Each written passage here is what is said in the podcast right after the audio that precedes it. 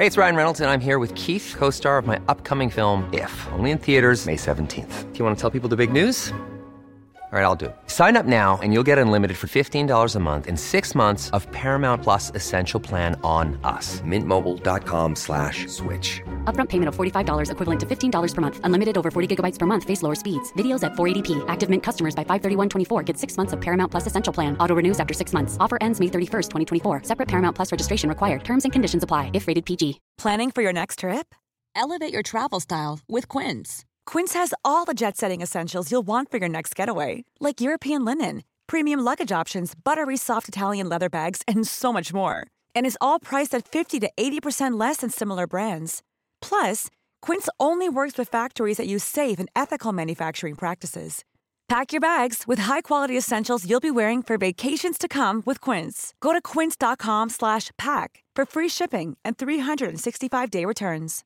Imagine the softest sheets you've ever felt. Now imagine them getting even softer over time. That's what you'll feel with Boll and Branch's organic cotton sheets. In a recent customer survey, 96% replied that Boll and Branch sheets get softer with every wash. Start getting your best night's sleep in these sheets that get softer and softer for years to come. Try their sheets with a 30-night guarantee. Plus, get 15% off your first order at bollandbranch.com. Code BUTTERY. Exclusions apply. See site for details. Veckans avsnitt sponsras av TCO, tjänstemännens centralorganisation, som just nu uppmärksammar att den svenska föräldraförsäkringen fyller 50 år under 2024. Wow. När föräldraförsäkringen kom 1974 innebar den en massiv förändring i synen på föräldraskap. Sedan dess har den bidragit till att tiden att kunna vara föräldraledig har förlängts och att allt fler män också stannar hemma med sina barn. Parental leave was actually part of the reason why I moved here to Sweden. It was unthinkable that as a parent, let alone a dad, somebody could get time to spend at home getting to know their kid. Ja, jag tycker också att det är en av de mer underskattade aspekterna. Alltså hur viktig den där tiden är för att komma nära sitt barn. Yeah. Jag tror att jag var hemma bortåt 9 månader med mitt andra barn och nu kommer jag snart vara hemma igen med mitt tredje. Men trots att det har blivit mer jämställt så finns det fortfarande mer att göra. Kvinnor tar fortfarande ut mycket fler dagar än män, vilket gör att de i snitt går miste om 50 000 kronor per år. Jeez. Samtidigt som män då missar värdefull tid med sina barn. TCO has a documentary where they break down the history of föräldraförsäkringen and more importantly they even cover how there's still room for improvement regarding usage of parental days between two parents. You can watch the documentary at tco.se. Lyssnar på Så vad händer med mig, Amat Levin och Jonathan Wallens. Den här podden, eller det här avsnittet rättare sagt, fångar in ganska bra tror jag vad det här är för slags podd. Det är mycket högt och lågt. Vi pratar om vad det är som händer i världen och det är allt ifrån politik till populärkultur. Och det är som sagt ett exempel på det i dagens avsnitt. Vi börjar, medan John fortfarande är i studion, att prata om Nicki Minaj och Megan Thee Stallion som är i mitten av en uppmärksammad beef. Jag och John älskar rap beefs. Sen blev John tvungen att springa. Han skulle hämta sin dotter på förskolan. Men jag ville fortsätta prata lite. Jag kollade på livesändningen av den internationella domstolens beslut då om Israel och folkmordsanklagelserna. Och jag ger bara mina tankar kring det. Det finns ju absolut folk som kan den här frågan betydligt bättre än jag. Men ni som lyssnar på podden kanske är nyfikna på vad jag och John tycker om det här beslutet. Nu kommer ni bara få min take, men jag tror att John hade resonerat rätt likt. Okej, vi kör.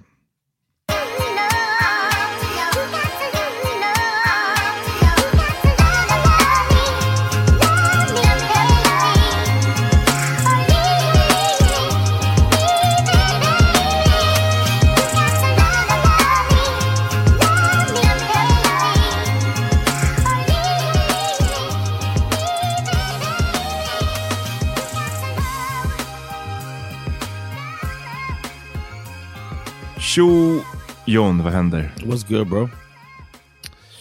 Vi gör lite annorlunda idag. Vi brukar försöka att börja serious och avsluta med någonting roligare. Mm. Kind of. Om det är den typen av avsnitt. Men idag blir det lite annorlunda. Du måste dra. Mm. Du ska hämta din dotter på förskolan. Yeah. Och vi vill inte ta den seriösa diskussionen under time pressure. Right. Så vi börjar i den lite mer oseriösa änden. Senare kommer vi prata om det här beslutet vad gäller Israel som ICJ kom med förra veckan. Men innan vi kommer dit till det seriösa så ska vi prata om någonting mera ratchet. Det är det vi gör på den här podden. Det är allt som händer. Det är populärkultur, det är politik. Ibland är det separat, men ibland är det tillsammans. Take it or leave it. Yeah. Vi ska prata om beef. Rap beef. Mm. Det är det vi börjar med. Det är det vi hinner med nu medan John är här. Vi älskar rap beef. Yes. Det är några av våra favoritgrejer kanske. Yeah, I love it. I love it. And then as I used to battle rap myself. Of course you did. Between the stripping and the fucking what else? Stand up. And the Air Force controlling. Air traffic controller. Stand up and rap battles. Mm-hmm. But I've won my share of rap battles. Okay. And you know I'm nice with the freestyle. Oh, absolutely. Yeah, I did it. So yeah, I'm interested in the lyricism and then the going at somebody and ripping them apart lyrically. Mm-hmm. I'm into that. And we don't get enough of lady rap battles. Nej, när var det sista som man kommer ihåg? Remy Ma. Mm. And what did Nicki också? Nicki har varit med i... It wasn't Nicki and Remy Ma. It was Remy Ma. Foxy Brown? Nej. No, I forget. But I know that she den var ganska bra, den som Remy Ma gjorde. Jag kommer inte ihåg. She had the guy who had written the other woman's lyrics or some shit like that. Okay. And she turned around and pointed like that. It was in the... Because I used to watch those long-ass beatless battles. Mm-hmm.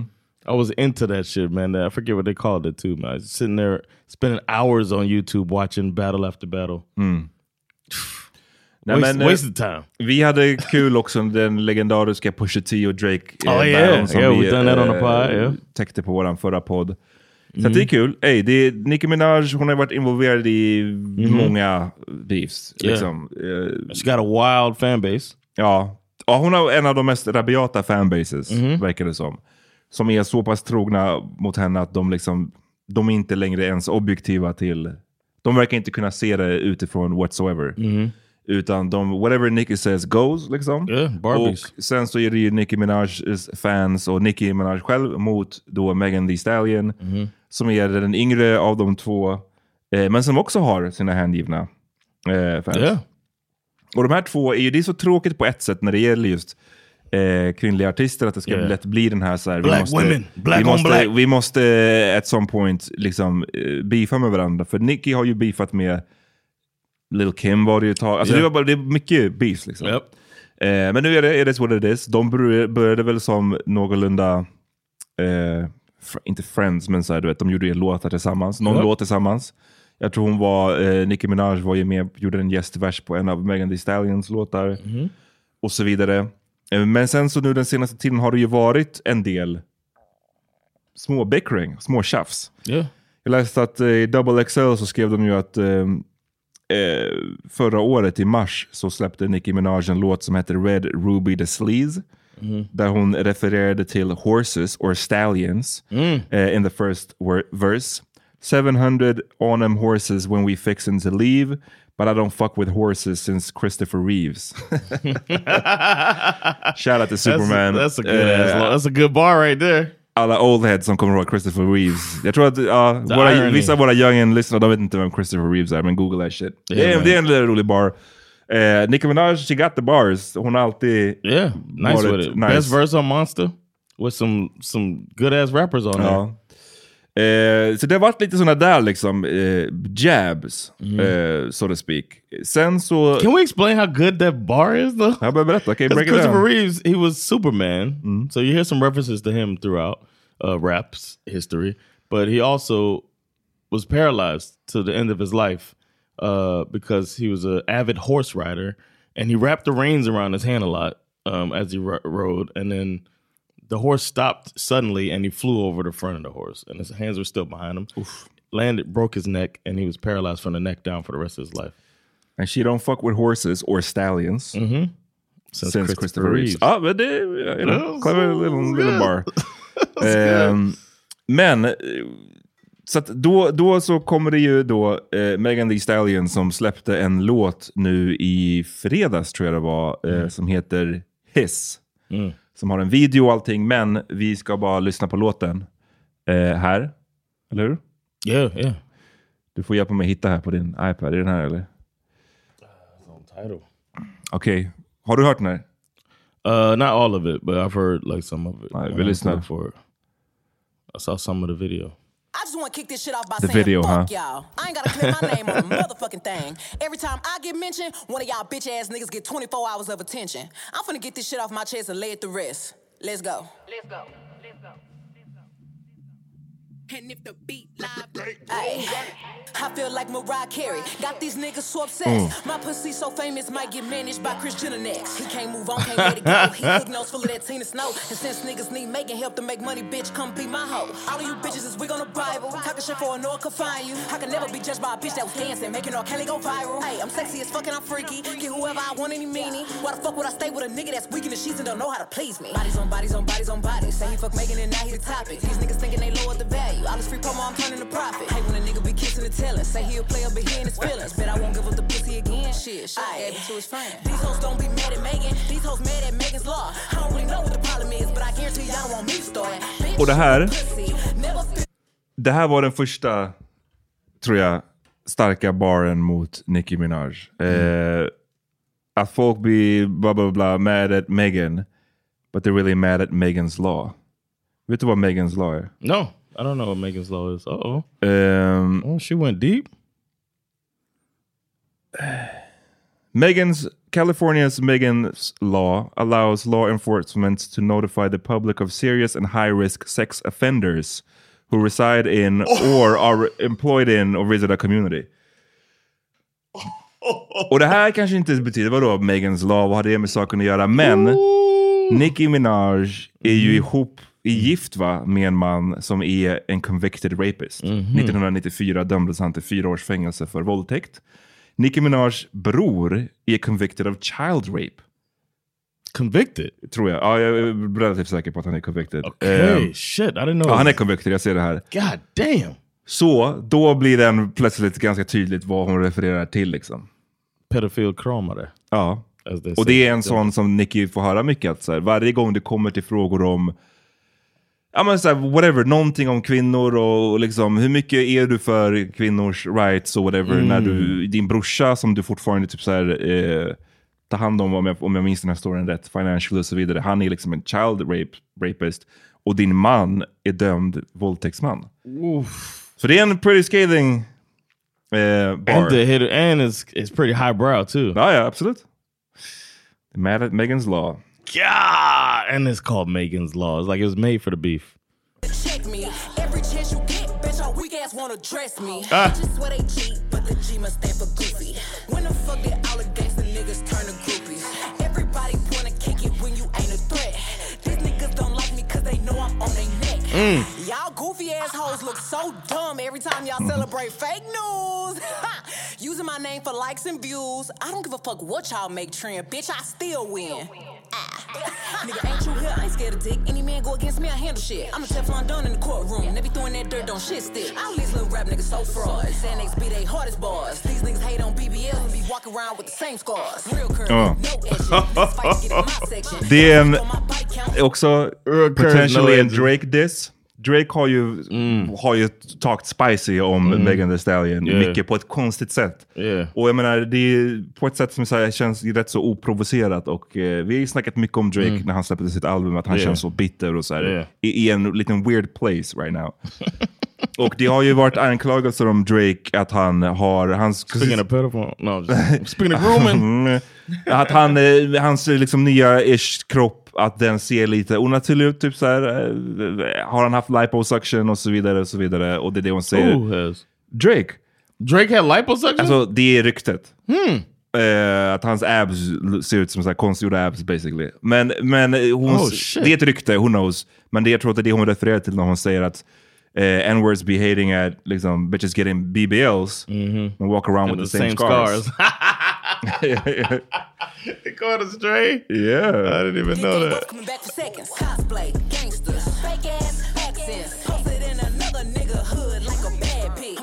Fake ass accents. Mm.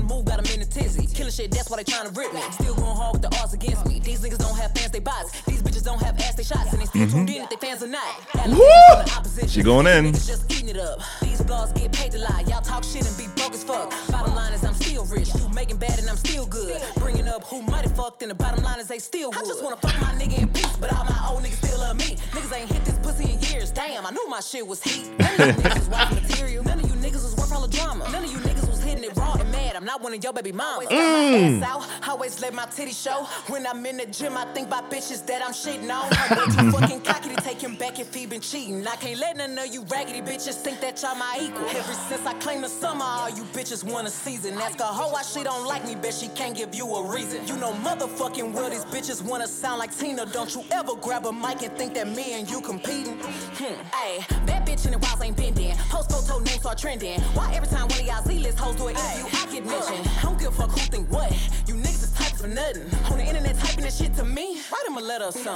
Same bitch ass nigga, don't type me nothing else, don't write me nothing else. Download JPay since y'all niggas got so much to say, or schedule a conjugal visit or something. Dick riding ass nigga. Och det här sista är ju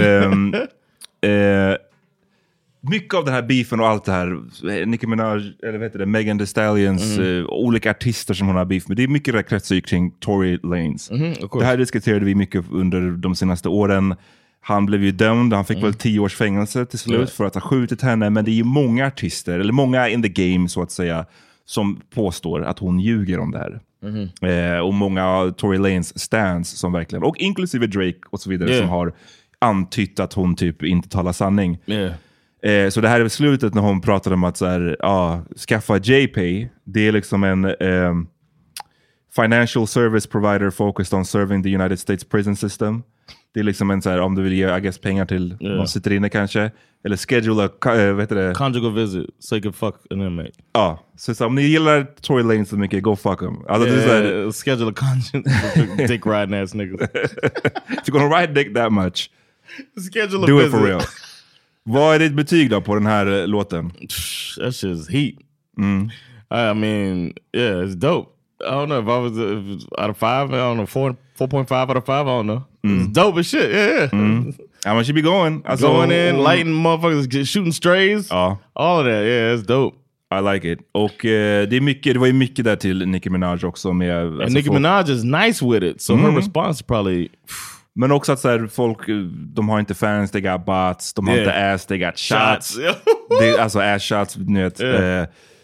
Så det är she going at people. Och det här har ju fått Nicki Minaj att lose it, kan man säga. Hon har varit på en, igår tror jag det var, när vi spelade in där på måndag den 29 januari.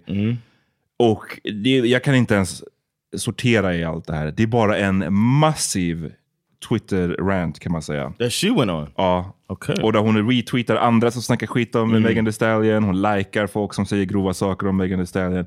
Hon skriver själv saker om Megan Thee Stallion. Hon har bara liksom... just lost it. Och så släppte hon sen en låt. Okay. You probably gotta grab it on your computer. Du har inte den här eller på Tidal? Is it on Tidal? It should be. I didn't know she released it, so she released it? She released it. Oh, shit. Låten heter Bigfoot. I wonder what that's gonna be about. Och Bigfoot by Nicki Minaj. I wonder if she's gonna talk about how big Megan Thee Stallion is. Och liksom så här, if she does, alltså Megan whatever du ska säga om Megan Thee Stallion, varför skulle du gå at hennes utseende? There's nothing to critique. Exactly. Of all things. Varför skulle du kritisera Megan Thee Stallions utseende? Have you seen her? Like, come on now. Okej, vi hör då Nickys. Och det här hittills, I fuck with it. För att det är, det som man gillar i rap beef, det är också när det kommer snabbt. När man märker att folk är, de blir lacka, de går in i studion och så bara kommer en låt direkt. Yeah, det är så här det ska vara liksom. That's how Pusha T got points.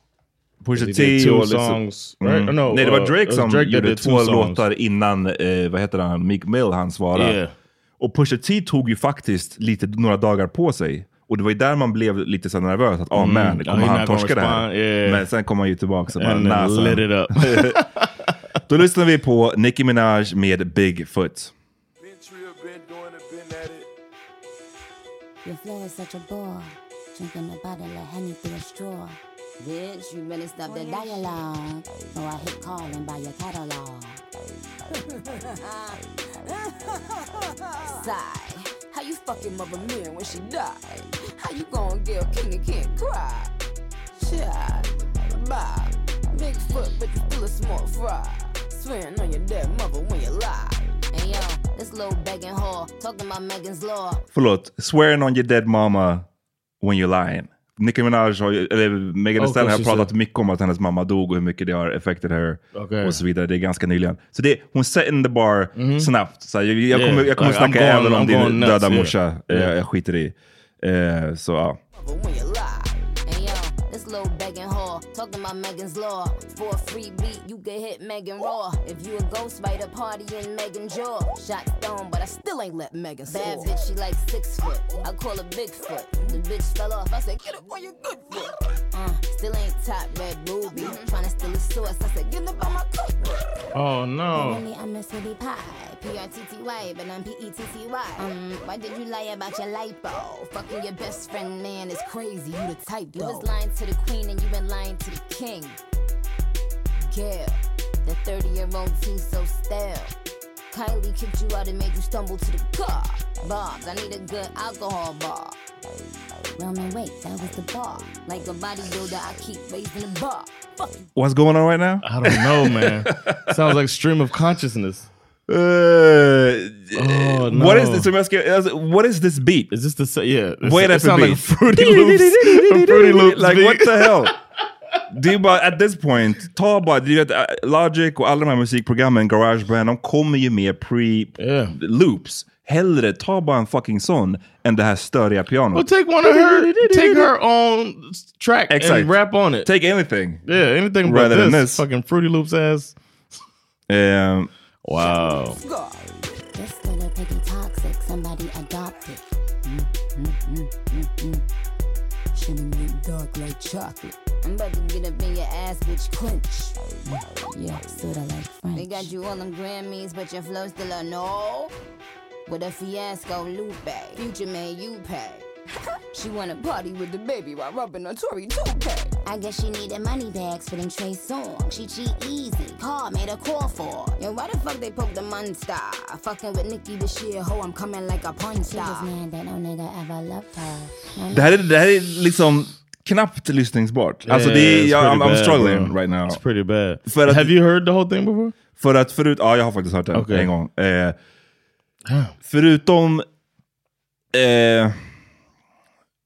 Förutom att det inte är jättemycket bars här, så är det också bara ett enerverande sound. Alltså beaten, sen själva instrumentalen är fett keff. Sättet hon, det är hennes grej, jag guess, att ändra rösten och sådär. Men det blir så otydligt och det blir bara, like, what's going on? Oh no, let's get it over with. Nintendo's behind her. Is it my fault I got good vagina? Why the fuck is you humping on a minor? Cause she was lying on your dead mama. I know your dead mama. Lying on your dead mama. Lying on your dead mama. Lying on your dead mama. Lying on your dead mama. Lying on your dead mama. Now listen up, Bigfoot. You know I got a lot of teeth. I went easy on you. Obviously.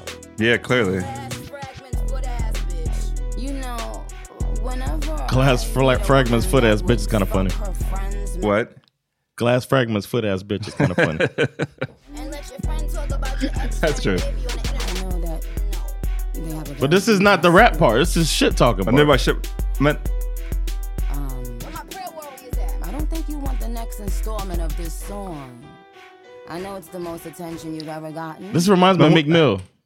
Ja, och hon låter, för det här med att talk shit at the end of the song, det är också nice, I like that. Yeah, det är Pusha T gjorde det lite, jag menar Park hade den bästa av dem alla. Hit them up, yeah. Men hon låter, det har varit mycket stories om Nicki Minaj, liksom eventuellt drug use, mental health issues, eller så här mediciner som blir kanske abused. She sounds nuts right here. Alltså på ett inte bra sätt. Yeah. Hon, så här, är det någon som, can you check on her? Like, yeah. Är hon okay? Exactly, yeah. She sounds unhinged. Yeah. Och jag var bara kollade snabbt på lite reaktioner och det var ju många som var så här, det här är, this is not it. Nicki, yeah, I saw that too. I hadn't heard, only heard the end, like her talking. I hadn't heard her bars or lack thereof until right now. Yikes. Men liksom, especially somebody that was so high up on lyrical your hierarchy. Mm. Som du sa, glass fragment foot ass bitch. Det var det roligaste. Men det var lite så här om någon wordplay där om att man kan Ghost Rider kan party in her jaw eller in her mouth eller vad fan sån. Och Nicki Minaj var ihop med rapparen Partisan Fontaine som har anklagats för att vara också Ghost Rider till henne. Ja, ni vet.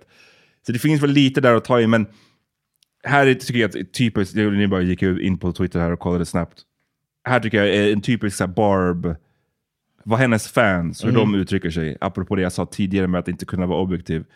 For this to be a freestyle, unserious song, it really goes hard as fuck. Oh, Nicki ate everything. The fuck up. That tells you okay, everything. Så det var bara en unserious song. Okay, då förstår vi. That means you thought it was whack too. Exakt. Nah, son. Don't let her get serious. This is installment 1. Ja. Nej, det här var en riktig flopp tillbaka. Och det var good call of Dave, så att det var som Meek Mill. För att om ni kommer ihåg, när det var beef mellan Drake och Meek Mill, så var storyn i början att här har vi pop-ass Drake. Pop-rapparen Drake som går emot the seasoned battle-rapper Meek Mill. Drake kommer enklare bli överkörd. Och meanwhile så har, när Meek Mill kom tillbaka med den där låten, started with the Undertaker gong från wrestling, vilket jag tänkte så okej, nu about to be serious. Och sen så följde det liksom världens keffaste rapplåt. Until this one. Yeah. That was the worst battle rap, and then this one topped it. Ja, det här är en sån rap beef-låten från en seriös artist som jag tror jag någonsin har hört. Yeah. Hela grejen med att nu går jag in i studion, nu ska jag göra det snabbt, jag ska liksom, då måste det också vara, det måste still gotta be good. It's some JJ Icefish. Det här var katastrof alltså. Men vi får se om hon kanske kan skärpa till sig och komma tillbaka med någonting serious. It might be too late, man. Well, she has a very loyal fan base, so they'll act like, you know, it was a draw or some shit. Ja. Och som sagt, hela grejen med Bigfoot, att hon är stor, att säga, come on man. So, yeah, Megan Thee Stallion. Alltså. Yeah. No complaints on this end. Nej, jag menar det. Kom igen. And then we're going to talk about appearance. That lady, Megan Thee Stallion, is a beautiful woman. Ja. Ja, okej. Det, jag vet inte hur mycket mer vi vill säga. Vi kommer absolut följa den här storyn om den utvecklar sig. Men jag tycker bara det ser inte så bra ut när man dels går på en så här timmar lång Twitter-rant. För då ser det verkligen ut. Då ser, she really rubbed you the wrong way. Alltså du verkligen... She got to you, Nicki alltså. Eller Megan got to Nicki. Yeah. Och and sen så följer du det med and den här. And this is it. Yeah. Mm. Airball. Yeah, man. Ah, nu hittade jag inte det samma. Nah, that ain't it. Exakt. It's coming up. Nah, that ain't it, y'all. That was her guy, right? Safari.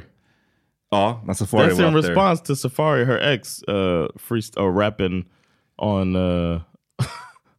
on Breakfast Club. Oof.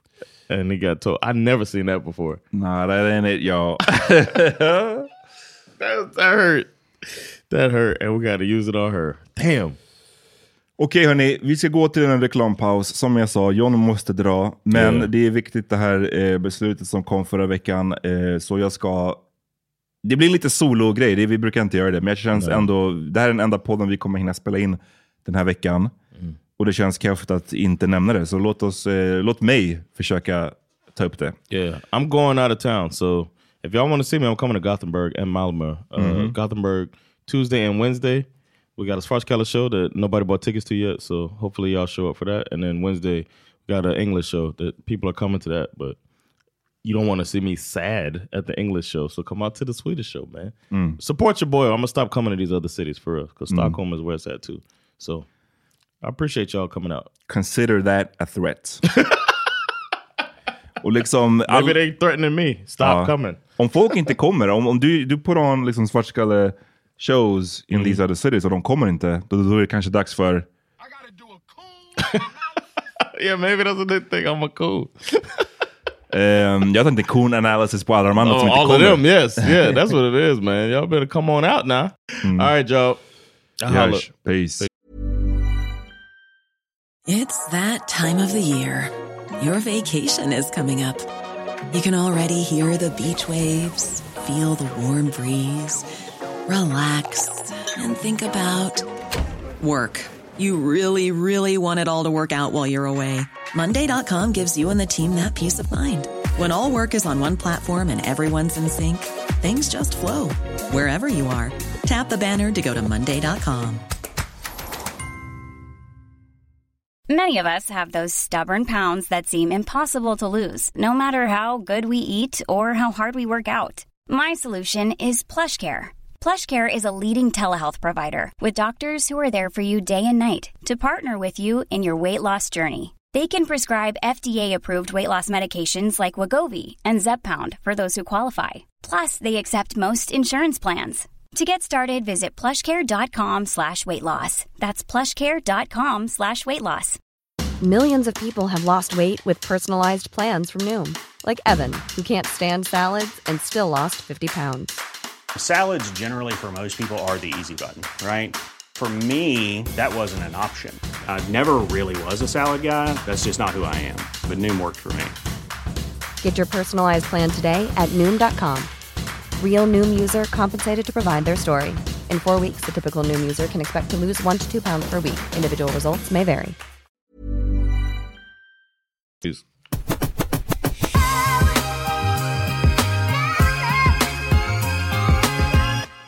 Okej, vi är tillbaka. Eller jag är tillbaka. John var ju tvungen att dra.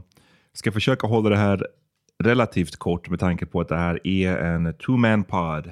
Och... ja, det här är inte en solopodd helt enkelt. Men det kändes ändå viktigt att, jag vet inte, beröra den här viktiga frågan om internationella domstolens beslut som kom nu i fredags. Det här är ju någonting som man har väntat på då sedan i slutet av december när Sydafrika lämnade in den här ansökan om att inleda en utredning av Israel och hur Israel för sitt så kallade krig i Gaza. Och Sydafrika menade ju att det här är inte bara ett vanligt krig nu, utan att det är ett krigsbrott, det som vi ser. Alltså att det bryter mot internationella folkmordskonventionen. Det här spelade vi in ett avsnitt om, jag tror det var för 2 veckor sedan, som ni kan lyssna på när The Hearing så att säga hade dragit igång. Och jag vet att vi har en hel del nya lyssnare som har kommit in bara nu senaste veckorna. Men det här är ju någonting vi har pratat om ända sedan oktober. Och vi har gjort massvis av avsnitt som i princip enbart handlar om det här. Och vill ni veta hur vi ser på det som händer där nere, då kan ni lyssna på de avsnitten. För att våran ståndpunkt har egentligen inte ändrats sedan dess. Vi har varit konsekventa i vad vi tycker. Men jag var ute i fredags, gjorde ett ärende och jag visste ju att det här beslutet skulle komma på fredag, men jag visste inte exakt när. Och jag råkade gå in på Twitter och fick se att, så här, jag tror det var Al Jazeera som hade lagt upp en tweet om att så här, det börjar klockan 1. Och jag kollade på klockan och den var typ 5:01 eller någonting. Så jag bara satte mig, jag var i ett centrum där jag bor och jag bara satte mig i centrum och började kolla på den här livestreamen. Och satt liksom fastklistrad i en timme. Eller jag vet inte, jag kommer inte ihåg exakt hur lång det var. Men det kändes som ungefär en timme. Och det kändes verkligen som att man bevittnade någonting historiskt. Alltså det är mycket som stod på spel i och med det här beslutet.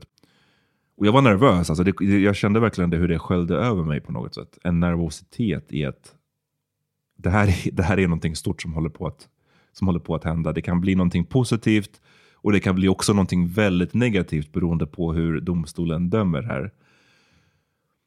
Så jag satt och lyssnade på hela och det var ju en upplevelse kan man säga. Mycket också för att det är så himla tjockt med det juridiska språket. Plus att det är på engelska. Jag vet inte om det gjorde världens skillnad egentligen. Jag tror att det hade varit svårt att förstå även om det var på svenska. Det här juridikspråket är ju bara så tjockt och trögt att ta sig igenom. Och det var speciellt att på något sätt lyssna på vissa meningar och ord. Och man så här, Jag tror att jag tolkar det på ett visst sätt. Jag hoppas att jag tror att det är ungefär så här de menar. Men man kan liksom inte vara helt säker heller. Så när det var slut så hade jag väldigt blandade känslor på något sätt. Jag tror att jag någonstans kände att det var rätt positivt ändå. Tror jag. Men sen så kunde jag inte lita på den känslan såklart. För jag visste inte om jag hade tolkat allting rätt. Så då fick man ju... liksom, jag började kolla upp vad de mer kunniga på det här ämnet sa. Deras liksom, tolkningar av vad som nyss hade skett. Och det är väl egentligen min rekommendation till alla som lyssnar på det här också. Alltså det finns ju de som kan den här frågan så himla mycket bättre. Och kan göra betydligt bättre tolkningar av vad som hade hänt. Men jag kan väl säga att varför jag ändå lämnades med någon slags positiv känsla. Det var för att och det sa jag på det här avsnittet vi släppte för 2 veckor sedan, att jag hade egentligen inga förhoppningar alls på den här domstolen. Jag hade inte blivit, det kanske är min liksom cyniska sida eller så, men jag hade typ inte blivit förvånad om det här fallet på något sätt ogiltigt förklarades. Det var ju det som Israel på många sätt ville. De hoppades ju på att det här fallet skulle avskrivas, att på något sätt domstolen inte skulle ta sig an det. Och det var väl den första jag vet inte om man kan kalla det vinsten, men det första som jag uppfattade var att men domstolen säger att vi kommer absolut ta oss an det här fallet. Och då kändes det ju lite positivt redan då. Man har inte jättehöga förväntningar, men jag kände så att jag tar det vi får nu på något sätt. Sen följdes det ju av en rätt lång liksom bara vad jag uppfattade som en bekräftan på mycket av det som Sydafrika påstod i sina anklagelser. Alltså Sydafrika byggde ju mycket, vad jag förstår av sitt case och vad jag läste till mig, så byggde de ju mycket på dels det som vi ser, alltså det som vi alla kan se när man bara sätter på liksom mobilen, all förödelse. Men också alla uttalanden som kommer från högt uppsatta israeler i liksom regeringen. Det var ministrar, det var den typen av personer och hur de hade uttalat sig. Och att när man kombinerar på något sätt uttalandena med den förstörelsen man ser, så blir det då uppenbart att det är folkmord vi ser. Och jag tyckte det kändes på något sätt positivt när man hörde domstolen läsa upp många av de här anklagelserna, att de bekräftade att, på något sätt, att ja, det är sinnessjukt att höra ministrar uttrycka sig på det här sättet om ett folk. Alltså inte bara om någon slags motståndarsida i form av en beväpnad grupp eller liknande, utan ett folk. Alltså att vi de här, ingenting ska få vara kvar av Gaza när vi är klara, och vi strider mot mänskliga djur och alla de här. Det är en lång lista på väldigt hemska uttalanden som har kommit. Och jag tyckte att det var någon form av upprättelse att de lästes upp högt. Och att man på något sätt erkände från ett internationellt håll att det här är sjuka uttalanden. Förutom att erkänna den delen så tog de ju också upp gisslan. Domstolen sa ju sig att de var allvarligt oroade över gisslan som fortfarande hålls fången och krävde att de skulle släppas omedelbart. Och sen så kommer man då till, okej, vi på något sätt går mer på att det finns vad de kallade för en plausible risk för folkmord. Alltså det vill säga sannolikt, rimligt, antagligen, finns skälig risk. Jag vet inte, någonting åt det hållet i alla fall, att det finns en sån typ av risk för ett folkmord. Och det här, redan här är det ju många som tror jag studsar på det. För de menar ju att, vadå risk för? Vi ser ju ett folkmord utspela sig här och nu. Men det var i alla fall så som domstolen valde att uttrycka det. Och att man kombinerar det med den här otroliga förödelsen och förstörelsen av folks, inte bara liksom liv och kroppar, men också egendomen, husen. Uttalanden om att man vill förflytta det palestinska folket. Den höga takten i vilka man har ihjäl folk. Och det var ju någonting som jag uppfattade att man återkom till en del, att Huruvida det här på riktigt sen kommer få stämpeln av ett folkmord eller inte är någonting som kommer ta flera år.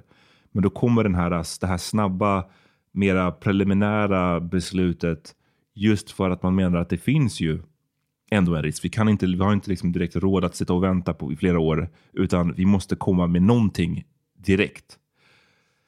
Och det som Sydafrika hade ju några sådana här krav på. Det är en sak såklart att få igenom att det är hemska saker som sker, men vad ska då hända liksom? Vad ska bli konsekvensen av det här? Och från då att ha varit rätt positiv när jag såg allting som domstolen läste upp och på något sätt underströk att det här händer och de här uttalandena har sagts, så gjorde de ju också en poäng, nu kommer jag inte ihåg exakt hur de uttryckte sig, men de gjorde en poäng av att domstolen har ju sin rätt att de kan gå med på, så att säga, Sydafrikas verklighetsbeskrivning, men de måste inte nödvändigtvis gå med på Sydafrikas krav och döma precis som Sydafrika vill att de ska döma. Och Sydafrika ville ju få till ett eldupphör, någon slags omedelbart eldupphör. Och här blev jag ju lite nervös när domstolen läste upp, kom till den här biten. För igen, jag vet inte vart är det här håller på att leda.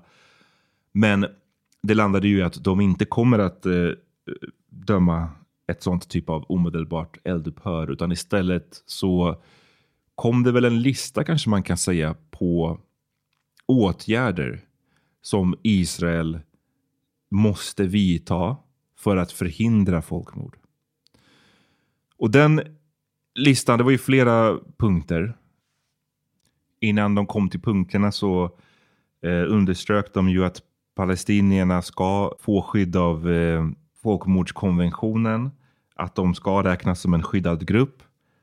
Men sen var det just det här med att domstolen beslutade att Israel måste säkerställa att man inte begår folkmord eller andra handlingar som omfattas liksom av den lagstiftningen. Och att man gör allt i sin makt för att mildra den humanitära katastrofen i Gaza.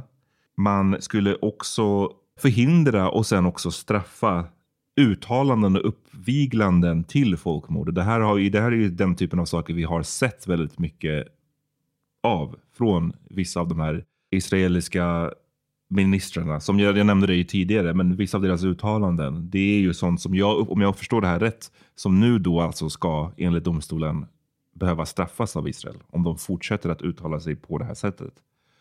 Och domstolen beordrade ju också Israel att återkomma om en månad för att på något sätt demonstrera hur man följer de här nya direktiven.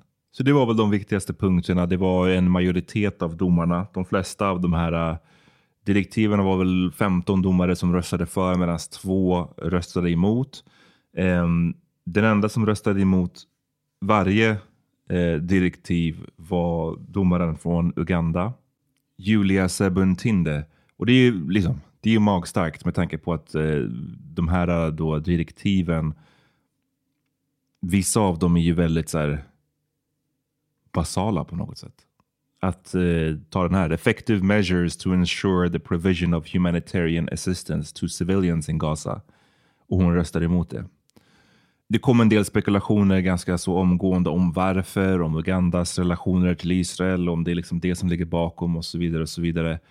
Men Uganda har själv nu kommit med ett uttalande där de på något sätt distanserar sig från den här domaren. I det uttalandet kan man bland annat läsa så här: The position taken by Judge Sebentinde is her own individual and independent opinion and does not in any way reflect the position of the government of the Republic of Uganda. Rätt intressant. Jag fattar såklart att det är många, inte minst självklart de som befinner sig i den här pågående katastrofen, som ville ha ett eldupphör. Och i den sitsen så är det såklart en besvikelse, kan jag tänka mig, det här beslutet. Men det känns fortfarande som att det är inte så pass negativt, tror jag, som vissa har kanske försökt utmåla det. Jag tror det finns ändå, jag ser det väl, alla vi som hoppas på att det här kriget ska upphöra, jag tror att det ändå finns en del att ta i härifrån, att det är som en start på någon process som till slut kan leda fram till det vi vill se ju. Och mycket av de här grejerna som man då i Israel måste nu förhålla sig till och följa. Det är ju svårt att se hur man ska kunna följa vissa av de sakerna om det inte blir ett eldupphör. Alltså om kriget fortsätter, eller kriget, om den här förödelsen fortsätter att ske på det sättet det sker, så är det ju svårt att se hur vissa av de här punkterna ska kunna följas. Så det är väl kanske det, jag vet inte om man är för optimistisk, men det är kanske det är någonting sånt man får hålla fast sig i liksom. Att man ska inte liksom fortsätta cause harm till den här då skyddade gruppen som alltså är palestinier. Och hur följer man den punkten om man samtidigt fortsätter utföra de attackerna som vi har sett nu senaste veckorna och månaderna? Det finns någonting att på något sätt utgå ifrån i det här beslutet. Och jag tycker det också är intressant på något sätt vad vi har haft för ministrar här i Sverige. Igen, det officiella beslutet om folkmord, det kommer ta år, men just att så här, det här är någon, domstolen har nu slagit fast att det finns då en plausible risk att folkmord sker, och då är det här den typen av saker som den svenska ministrar har kallat för ett proportionerligt försvar och så vidare. Det är intressant minst sagt att notera, om ingenting annat. Israel verkar ju vara förbannade över det här beslutet. Såklart, det försvårar ju deras fortsatta krigsföring på något sätt. Men som sagt, jag ser det väl som en början på någonting, och förhoppningsvis kan allt fler vakna upp inför faktumet att det här är bara helt ohållbart och katastrofalt. Det här är ju samma sak vi har sagt nu i månader. Men det är så svårt att säga om så här, ja, vad kommer det här leda till i praktiken? Jag har ingen som helst jävla aning. Men vi kommer i alla fall fortsätta följa det här i den här podden, och det är ju viktigt att alla demonstrationer, allt sånt här, att det fortsätter. Att man fortsätter att markera mot det här som vi alla ser, de flesta av oss i alla fall. Vi ser ju att det är fullständigt oacceptabelt. Det får liksom aldrig normaliseras. Även, jag menar, hur många klipp och videos och bilder man matas med det mest så här ohyggliga våldet man någonsin har sett typ. Trots det så får man ju aldrig låta det bli normaliserat. Man måste fortsätta påpeka hur befängt det här är. Och därför tycker jag ändå att det var så viktigt att det här fallet, att Sydafrika kom då med det här fallet, att det togs upp och att det ändå gav någonting. Men i alla fortsatta protester som måste fortsätta hållas, så måste man ju också se till att de sker på rätt sätt. Jag menar, det här som vi såg i den 27, alltså på förintelsens minnesdag här i Stockholm, så var det ju ett litet antal människor, kanske upp till 20 personer, som ställde sig utanför synagogan och skanderade liksom slagord om att terrorstämpla Israel och Israel är mördare och småbarnsslaktare. Och liksom att göra det på en minnesstund för förintelsens offer, det är inte okej. Och det är det som jag tycker verkligen tyvärr svartmålar den mer legitima proteströrelsen, är den här typen av liksom inslag som blir inte mycket mer än just antisemitism. Det blir ju det. För här så ska man igen, det här är liksom en minnesstund för förintelsens offer. Att göra protesten under den minnesstunden, det är som att säga att på något sätt att förintelsens offer bär ansvar för det vi ser nu. Det är liksom bara en hel...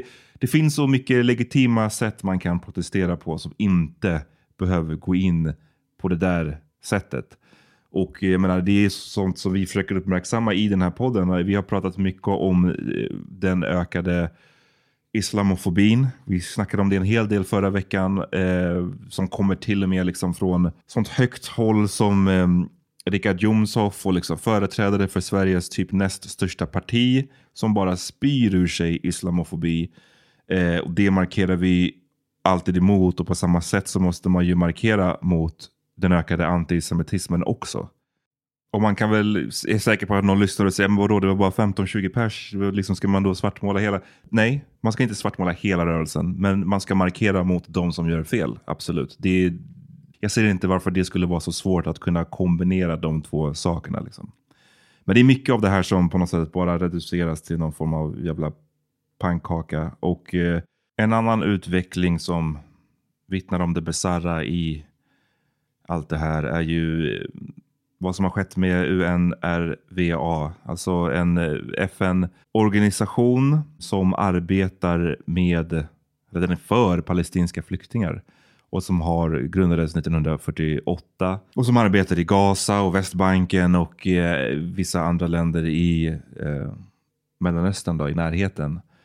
Men nu, och jag menar det känns inte som en slump, efter det här domstolsbeslutet kom så har det ju kommit anklagelser från Israel om att 12 av den här organisationens då anställda ska ha varit involverade i 7 oktober, i Hamas attacker då den 7 oktober.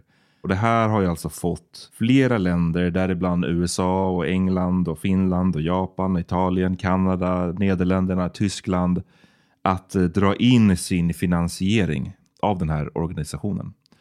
Och det här är ju pengar som är liksom, stor del av Gazas befolkning är ju helt beroende av den här hjälpen. Och när vi då, domstolen har konstaterat att det finns en plausible risk för folkmord och så drar man in då pengarna till den här organisationen som arbetar med att hjälpa befolkningen. Det är ett jävligt snabbt beslut och det är självklart, jag menar, allvarliga anklagelser ska ju då granskas och undersökas och kolla om det stämmer och så vidare. Men här i alla fall så vitt jag förstår så är det uppgifter som kommer från Israel. I många av artiklarna man läser så det verkar än så länge i alla fall i talande stund 29 januari inte vara uppbackat med jättemycket. I alla fall inte mycket som medierna har fått se. Men igen, jag menar, det är självklart att de här då som har blivit anklagade måste ska granskas och så vidare. Man ska ta reda på om de är, vad de har gjort. Och UNRWA har ju själva sparkat flera av de anklagade och så vidare och så vidare. Och menar att de vill ha en transparent independent investigation. Och det känns ju som en viktig eller en nödvändig insats från deras håll. Men det som är det uppseendeväckande här är ju just att man trots åtgärderna från FN så himla snabbt och tvärt och direkt stryper finansieringen av hela gruppen. Där är alltså 12 personer som är föremål för de här väldigt allvarliga anklagelserna. Men det här är en organisation som har över 10 000 anställda. 12 av dem är anklagade för det här och det ska ju såklart, man ska gå till botten med de anklagelserna. Men att hela organisationen ska få sin finansiering strypt från de här länderna, det är uppseendeväckande, verkligen tycker jag. Och det är lite tydliga tecken på de här dubbla måttstockarna som finns. Inte minst för att man skulle i så fall vilja se lite samma sak. Jag menar, den internationella domstolen har precis slagit fast att det finns en plausible risk för folkmord. Har det fått exempelvis USA att dra in sin finansiering av Israel, att sluta skicka vapen och så vidare? Nej, det har det inte gjort. Där vill man gärna vänta. Men när det kommer till det här fallet, då ska man dra in pengarna direkt. Det är typiskt. Det känns typiskt. Och inte minst med tanke på att en av domstolens direktiv var just det här med att Israel must take immediate and effective measures to enable the provision of urgently needed basic services and humanitarian assistance to address the adverse conditions of life faced by Palestinians in the Gaza Strip. Det här var ju en av direktiven, att den här humanitära hjälpen måste man förse palestinierna med. Och sen ett par dagar senare så kommer de här anklagelserna och finansieringen dras in. Som sagt, vi kommer fortsätta följa det här. Nu gick jag way längre än vad jag hade tänkt. Det här är inte en one-man-pod, som sagt. Så jag sätter stopp där och vi kommer säkert fortsätta prata om det här nästa vecka. Tills dess, vi hörs. Okej, peace.